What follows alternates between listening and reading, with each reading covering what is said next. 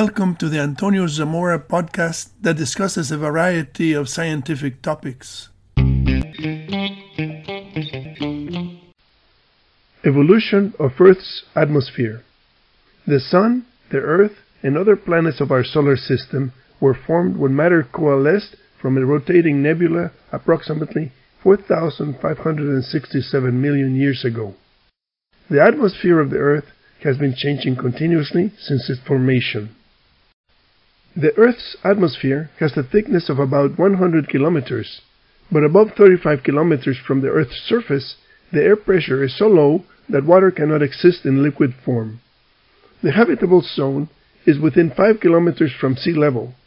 The highest city in the world is La Rinconada in Peru at an altitude of 5,100 meters, 16,700 feet which has an economy based on gold mining. This city is at about the same elevation as Mount Everest Base Camp. The air at this altitude has only 11% oxygen compared to 21% at sea level. The nebula that produced our solar system originated from the explosion of older stars containing heavy elements like iron. The accumulation of mass at the center of the rotating nebula was so large that gravitational compression initiated the fusion of hydrogen into helium, thus giving birth to our Sun. The planets orbiting the Sun formed by accretion. The heavier elements concentrated in the cores, and the lighter gaseous elements became the atmospheres. The most abundant chemical elements in the Sun are hydrogen, 73.5%, and helium, 24.9%. All other elements are in concentrations of less than 1%. The atmosphere of Jupiter, which is the largest planet, is mostly hydrogen with about 10% helium and small amounts of other gases like methane, ammonia, hydrogen sulfide, and water. These compositions indicate that the nebula from which our solar system originated was mostly hydrogen, helium, and small amounts of heavier elements. The small planets Mercury, Venus, Earth, and Mars lost their hydrogen and helium rapidly because their gravitational pull is not strong enough to retain these light elements. Further away from the Sun, where it is much colder, methane can condense as a liquid, and Saturn's moon Titan has a predominantly nitrogen atmosphere with pools of liquid methane on its surface. When the material forming the Earth coalesced and melted, it organized itself into layers with dense materials at the core and less dense compounds closer to the surface. The gases comprising the atmosphere formed the outermost layer and had a composition similar to the gases of the condensing planetary nebula. During the Hadean Eon, the Earth's surface consisted of molten rock, a magma ocean, and water existed only as vapor in the atmosphere. Hydrogen and helium were lost early in the Hadean Eon due to Earth's weak gravity. The circulation of molten metallic iron nickel alloy in the core of the Earth established the magnetosphere, a region in space where the motions of gas and fast charged particles are controlled by the magnetic field of the Earth. The magnetosphere deflects most solar wind ions before they penetrate the atmosphere, but the charged particles which are not deflected are directed toward the Earth's magnetic poles, where high energy collisions with atoms of the atmosphere produce an aurora light display. Around 4.45 billion years ago, the Earth experienced a violent collision with a planetoid called Theia that was about the size of Mars. The impact added extra mass to the Earth, but a portion of the impact debris went into orbit and accreted to form the Moon. The Great Collision sent much of the atmosphere into space, but most of it remained within the Earth's gravitational field and was recaptured when the debris from the giant impact cooled and was partitioned between the Earth and the Moon, giving them similar crustal composition. Earth's Hadean atmosphere had methane, ammonia, water vapor, and small percentages of nitrogen and carbon dioxide. A cataclysmic meteorite bombardment around 3.9 billion years ago kept much of the Earth's surface in the molten state, and the incoming impactors may have brought additional water, methane, ammonia, hydrogen sulfide, and other gases that supplemented the atmosphere.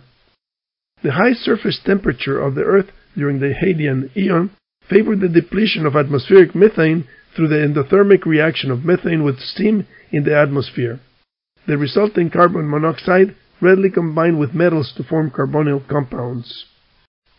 The Hadean Eon was too hot for liquid water to condense on the surface of the Earth, but water vapor would have been able to condense at high altitude in the atmosphere and produce rain that evaporated quickly as it fell when it approached the ground. Toward the end of the Hadean Eon, volcanic activity started increasing the percentage of carbon dioxide in the atmosphere. The Earth's surface changed from molten lava to solid rock, and liquid water started to accumulate on the surface. The crust of the Earth started to cool down during the Archean Eon. The amount of water vapor in the atmosphere decreased as water started condensing in liquid form. Continuous rainfall for millions of years led to the buildup of the oceans. As steam condensed into water, the atmospheric pressure of the Earth decreased, and liquid water dissolved gases like ammonia and removed them from the atmosphere by creating ammonium compounds, amines, and other nitrogen containing substances suitable for the origin of life. Liquid water changed the chemistry of Earth's surface. Water combined with gases such as sulfur dioxide to produce acid rain that created new minerals on the Earth's surface. Volcanic carbon dioxide peaked during the Archean Eon and started to decrease through the formation of carbonate minerals that resulted from reactions of metals with the carbonic acid generated from carbon dioxide and water. Microfossils of sulfur metabolizing cells have been found in 3.4 billion year old rocks, and it is known that the first aquatic photosynthetic organisms originated around 3.5 billion years ago. The oxygen produced by cyanobacteria, blue-green algae, during the Archean Eon reacted with metal ions in the anoxic sea. Billions of years would pass before the photosynthetic microorganisms could eventually change the composition of the atmosphere.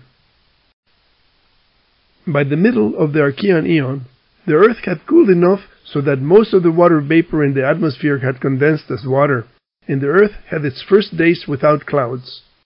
Ammonia and methane were only minor constituents of the atmosphere. Carbon dioxide comprised about 15% of the atmosphere, and the percentage of nitrogen was 75%. Most of the original components of the atmosphere had escaped the Earth, precipitated as liquids, or reacted chemically to form solid compounds. Volcanic activity and the photosynthetic bacteria were now the major factors influencing the Earth's atmospheric composition. Monocellular life proliferated during the Proterozoic eon. Anaerobic microbial life thrived during the beginning of the Proterozoic eon because the Earth had little oxygen. Anaerobic organisms do not require oxygen for growth. They obtain their energy in various ways. Methanogens combine hydrogen and carbon dioxide to produce methane and water. Sulfate reducing bacteria get their energy by metabolizing methane and sulfate radicals. Organisms capable of photosynthesis, such as the cyanobacteria, use the energy of sunlight to convert abundant carbon dioxide and water into carbohydrates and oxygen. Oxygen was deadly to the anaerobes, so this gave photosynthetic organisms a competitive advantage. By the first quarter of the Proterozoic eon, the sun had become brighter and its luminosity had increased to 85% of the present level. By this time, most of the carbon dioxide had been depleted from the atmosphere, leaving nitrogen as the main atmospheric gas with a small percentage of oxygen. Nitrogen gas, which is quite inert chemically, had been a small percentage of the Earth's atmosphere during the Hadean Eon, but it became the major component of the atmosphere during the Proterozoic Eon once all the other gases were gone. Photosynthetic organisms had been releasing oxygen since the Archean Eon, but the oxygen was immediately depleted by the oxidation of metals. An increased period of oxygen production occurred between 2.4 and 2.0 billion years ago and is known as the Great Oxidation Event or the Oxygen Catastrophe. The higher oxygen level created banded iron formations by precipitating dissolved iron as iron 3 oxide. Enough free oxygen accumulated in the atmosphere to kill anaerobes near the Earth's surface and created an opportunity for the development of aerobic life forms. Starting around 2.4 billion years ago, oxygen molecules migrated into the upper atmosphere and formed an ozone layer. This is a region in the stratosphere located between 15 to 35 kilometers above the Earth's surface, where oxygen molecules, O2, are converted to ozone, O3, by the sun's ultraviolet rays. The reverse conversion of ozone back to oxygen releases heat. The ozone layer basically absorbs high energy ultraviolet radiation and converts it to heat. The high energy ultraviolet light is dangerous for life because it can cause mutations in DNA sequences. During the last billion years of the Proterozoic eon, the Earth's atmospheric composition was very steady with approximately 10% oxygen. At this time, soft-bodied multicellular organisms developed. By 850,000 years ago, the minerals in the sea and the land could not bind much oxygen, and the excess oxygen began to accumulate in the atmosphere. With the increased oxygen levels and the protection of the ozone layer, organisms capable of aerobic respiration could now proliferate all over the surface of the Earth. The Cambrian period at the beginning of the Phanerozoic eon is marked by the abundance of multicellular life. Most of the major groups of animals first appeared at this time. Vegetation covered the surface of the Earth, and oxygen comprised 30% of the atmosphere. Air enriched with so much oxygen allowed giant insects to develop and caused frequent forest fires set off by lightning. A great mass extinction event occurred 251 million years ago, marking the boundary of the Permian and Triassic periods. Oxygen levels dropped from 30% to 12%, and carbon dioxide levels reached about 2,000 parts per million. This was Earth's worst mass extinction and it eliminated 90% of ocean dwellers and 70% of land plants and animals. This mass extinction was caused by a series of volcanic events in Siberia that lasted for about 1 million years and released large volumes of carbon dioxide and gases containing sulfur, chlorine, and fluorine. By 228 million years ago, oxygen levels had risen to about 15% of the atmosphere, and the first dinosaurs appeared.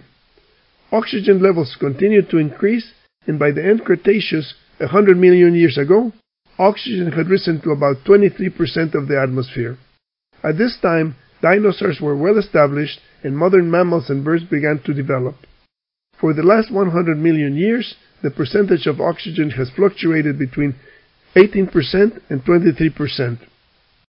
The Earth's current atmosphere contains about 78% nitrogen, 21% oxygen, 1% argon, and 400 parts per million of carbon dioxide. The combustion of fossil fuels has been generating large quantities of carbon dioxide since the start of the Industrial Revolution and continues today at a very high rate. Mammals, including humans, can only live within a very thin layer of the Earth's atmosphere. We should keep our air clean so that we can live in harmony with nature. Thank you for listening to this podcast. Please visit the YouTube channel or the website for many other interesting topics.